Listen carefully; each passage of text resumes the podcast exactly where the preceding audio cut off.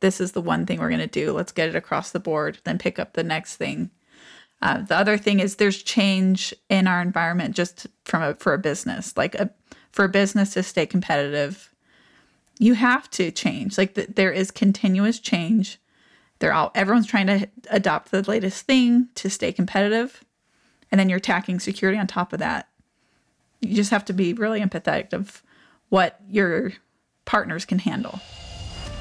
SC Media, our diamond sponsor, Arctic Wolf, and our sapphire sponsor, Cohesity, are proud to present this month's CISO Stories program. Each month, the CISO Stories program explores a cybersecurity topic selected by Cyber Risk Alliance's CISO community and provides content that examines that topic from a variety of perspectives. Hosted by Todd Fitzgerald, best-selling author of the CISO Compass, the CISO Stories weekly podcast features content powered by the 1100 plus members of the Cyber Risk Alliance's CISO community.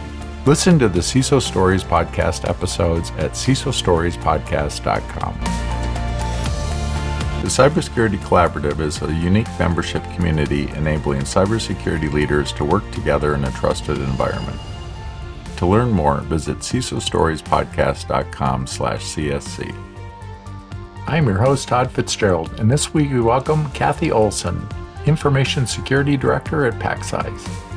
It's great to be here today with Cathy Olsen. And uh, Cathy, uh, what attracted you to the cybersecurity field?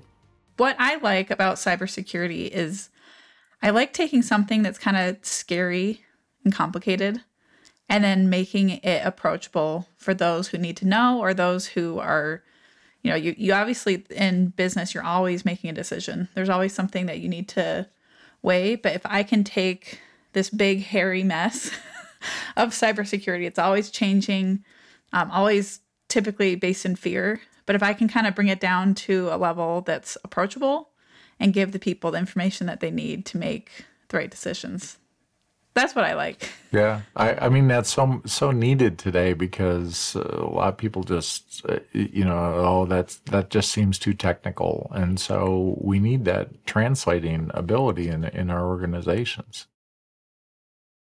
Yeah, and it's also I've found that I I love I get bored easily. and so there's always change. There's always a new thing. There's there's always I mean it's not fun. There's always like a new attack or threat, but I'm never bored. there's there's so much to do. There's so much to learn. Yeah, it's it's. I mean, there's so much really to do in this field. That it's it is such a great um, perspective.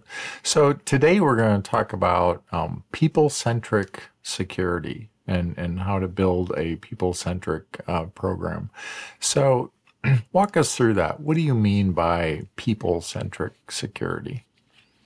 So you think through in security, there's people, process, and technology. And even though the people word is first, sometimes that's the thing that you do last, like when you think through. And it's not just awareness training, like there's so much that you can do around the people part of your security program. Obviously, the tools and automation, it, it can block kind of that 80%, but it's that 20%, that 10%, like those things that get through your process and your technology. It's your people who are the attack vector. They are the ones that are most vulnerable.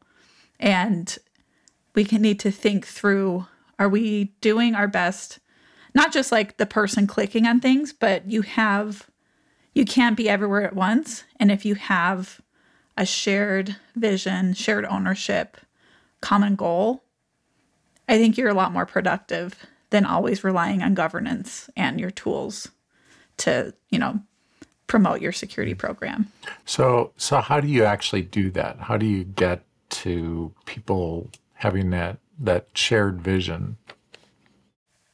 So, I think the the first thing is to accept the fact and it's I think this may feel like a lot of self-help this may be self help for the CISO, but you have to be very empathetic to those who are your partners. Um, the first thing you need to consider is you know where are they at like some people they are working so hard they're they're at capacity and then there's also uh, something to consider around change fatigue. You're, if you're implementing a program, your leaders, your technologists have always done something a certain way, and most likely you're going to want them to change. And so, what is their capacity to change? You know, their capacity to change could be, you know, if they if they're play if they do have time and they're you know bought in, their capacity increases. But if they're already maxed out, they don't see your vision, they're going to be resistant to that change. And so then you're going to have to rely really heavy on your governance. To have to rely on the tooling and you don't you don't have a person that's bought in. And so that's you have to be empathetic of where they're coming from. And then when you think of change fatigue, if I came in and tried to change 20 things at once, thinking of them as a person as opposed to like a process, that's hard that's hard to swallow. Like anyone, for anyone to change what they do if it affects their day-to-day work, that's why it's really important to do a risk assessment and just okay, what's the one thing that will dramatically reduce the risk exposure for my company? The cybersecurity industry has an effectiveness problem. New technologies, vendors, and solutions emerge every year, yet we still see headlines filled with high profile breaches. Designed to help you monitor, detect, respond, and recover from cyber attacks whenever and wherever they strike, Arctic Wolf provides the first cloud native security operations platform empowering organizations of any size to stand up to world class security operations with a push of a button.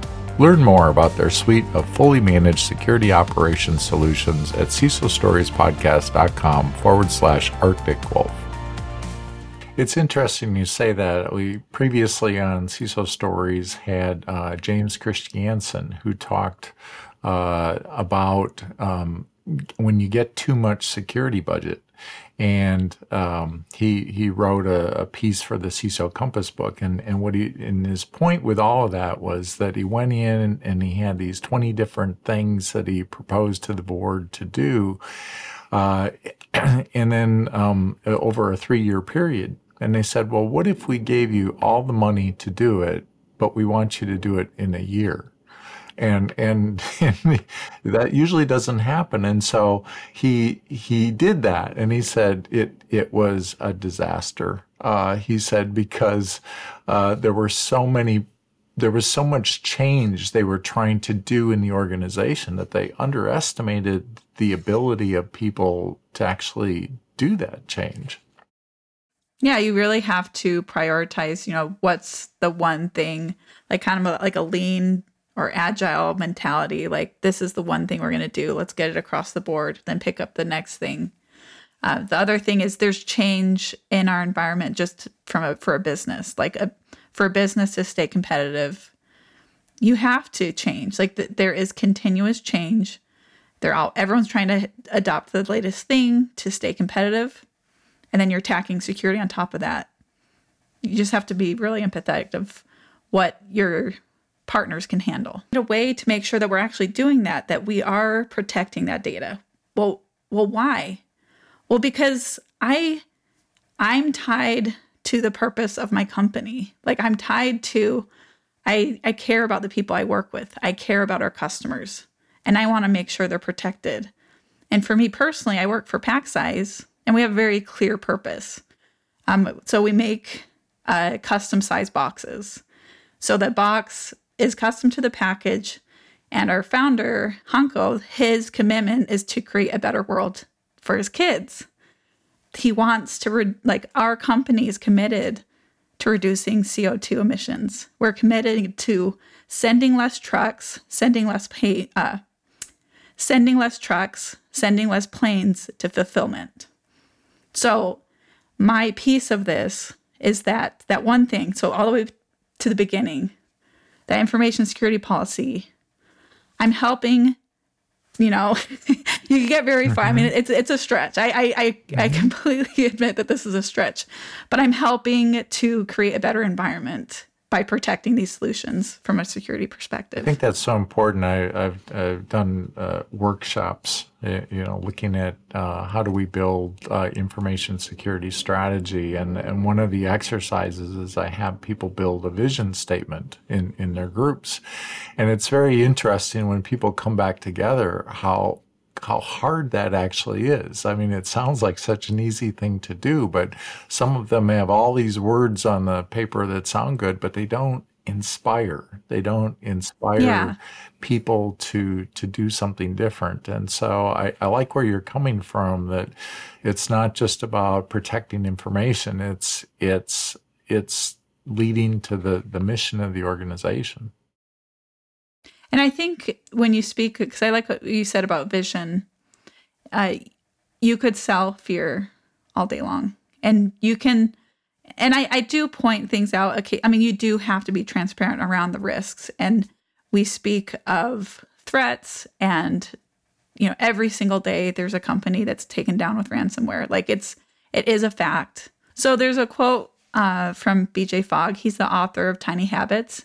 And people change when they feel good. And so that's, you know, how do I get them to feel good about this? And like what you said, the feeling and like inspired. And that inspiration increases their motivation. So, so what sort of security awareness training are you doing for the people? Are you doing phishing exercises and, and that sort of thing? Yeah, so we're doing phishing exercises. We are looking to implement uh, I like, I mean, there's there's a lot of different tools out in the marketplace. I really like the idea of behavior based training. So there's a number of vendors that do this, but when they do something, there's immediate feedback. It's not, I did this training uh, as a human. You're always trying to avoid pain or just like I have to get through this training. I'm going to click through it, but like how much of it actually is actually consumed? And then you think through you know, building a habit, if it's behavior based, there is either positive or, you know, additional work if they did the wrong thing. And then that you can do additional coaching or whatever if there's a problem. What would be an example of, of behavior based training? That, that, that well, just you have, um, when you think through, uh, this is from BJ Fogg again, behavior de- design. So you have a cue an action and a, and a award. And that's this is how we do things. We we do things on autopilot but when it's new you have to make sure that that's set up. So with the phishing training you have the cue of the new email. And then they need to make an action. They can either ignore it they can report it they may click on the link and then there's immediate feedback and so the more you do this, this is when it becomes that behavior is essentially installed like software and it becomes automatic. But in the beginning, you have to make sure that there's more frequent cycles that and then you that very quick feedback loop. Is it are there things that you do to reward people or do you punish them or do you say hey you, you you're you're like a frequent clicker. We're going to have you come in on saturday for an all day uh, phishing training class as a as a reward for that so i'll i'll address the award first. So i did do a funny thing. Uh, i it was may the 4th and our C suite was in town. They were having some meetings. And I said, I have this idea and I want you to make this happen. And I wanted to make a security awareness video, but like a skit, like a Star Wars skit. and so I dressed up the C suite in Jedi robes. I was like the one floating, like, don't click. And basically allowed to use humor and playing. I mean, everybody loves Star Wars. It, uh, we all have a common we all have a common agreement that it's awesome. And so if I can use humor, use entertainment to teach something, but I did I did use some prizes. I had some Easter eggs in the video, and then if they did those things, they were in a raffle to you know earn a hundred bucks. But then the negative side, you know, do I punish? I think I always look at the word support first and see okay how do i support them what training do they need um, what support do they need from their leader you you could probably go down that path three or you could go down that path like three or four times before you get to punishment. Like, obviously, you do have to protect your company and its data, but I would love to focus on the support needed first. I, I mean, I think that's great. I mean, I, I've been in these discussions and people say, well, you know, if they keep clicking like that, they should just be fired. And, and well, eventually you wouldn't have anybody left in the company, most likely if you, if you, if you took that approach. Yeah, I, I always assume good intent. You know, I don't think anyone is intentionally trying to obviously with phishing for sure you're not intentionally trying to compromise the security of your company or its data you're you're responding to a message that's tailored for you especially if it's like spear-phishing. like they know enough and you're going to respond with emotion you're not going to really think just assume good intent and then you provide support. So how do you measure if this people-centric approach is is working or not? Um, I don't know.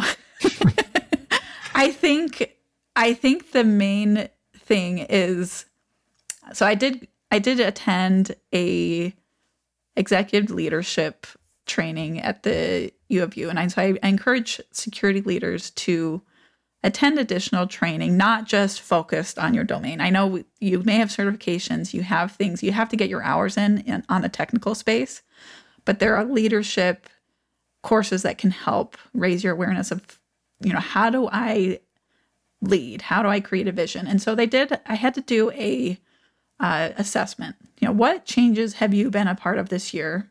And I probably was part of 15 to 20 and rated what went well, what what projects went well, what were okay, and then what failed.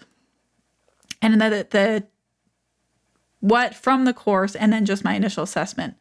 Anything that was successful, I had a people centric focus. I had included the right stakeholders. It, I mean, it, it goes slower, but ultimately it's faster because it got done and it was successful. But in my head, you know, you, you want to be in control.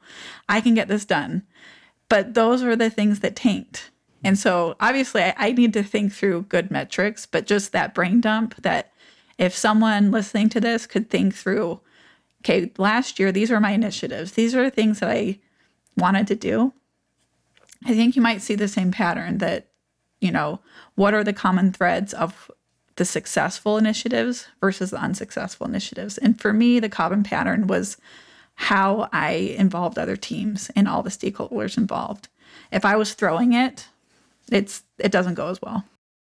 That's very interesting. I mean, that's a really good insight because I think many times we're so focused on these, you know, where's our control maturity, and we're mapping to, you know, either NIST or ISO or, or some other metric, uh, and not thinking about how how we're actually impacting the people and the change in the organization.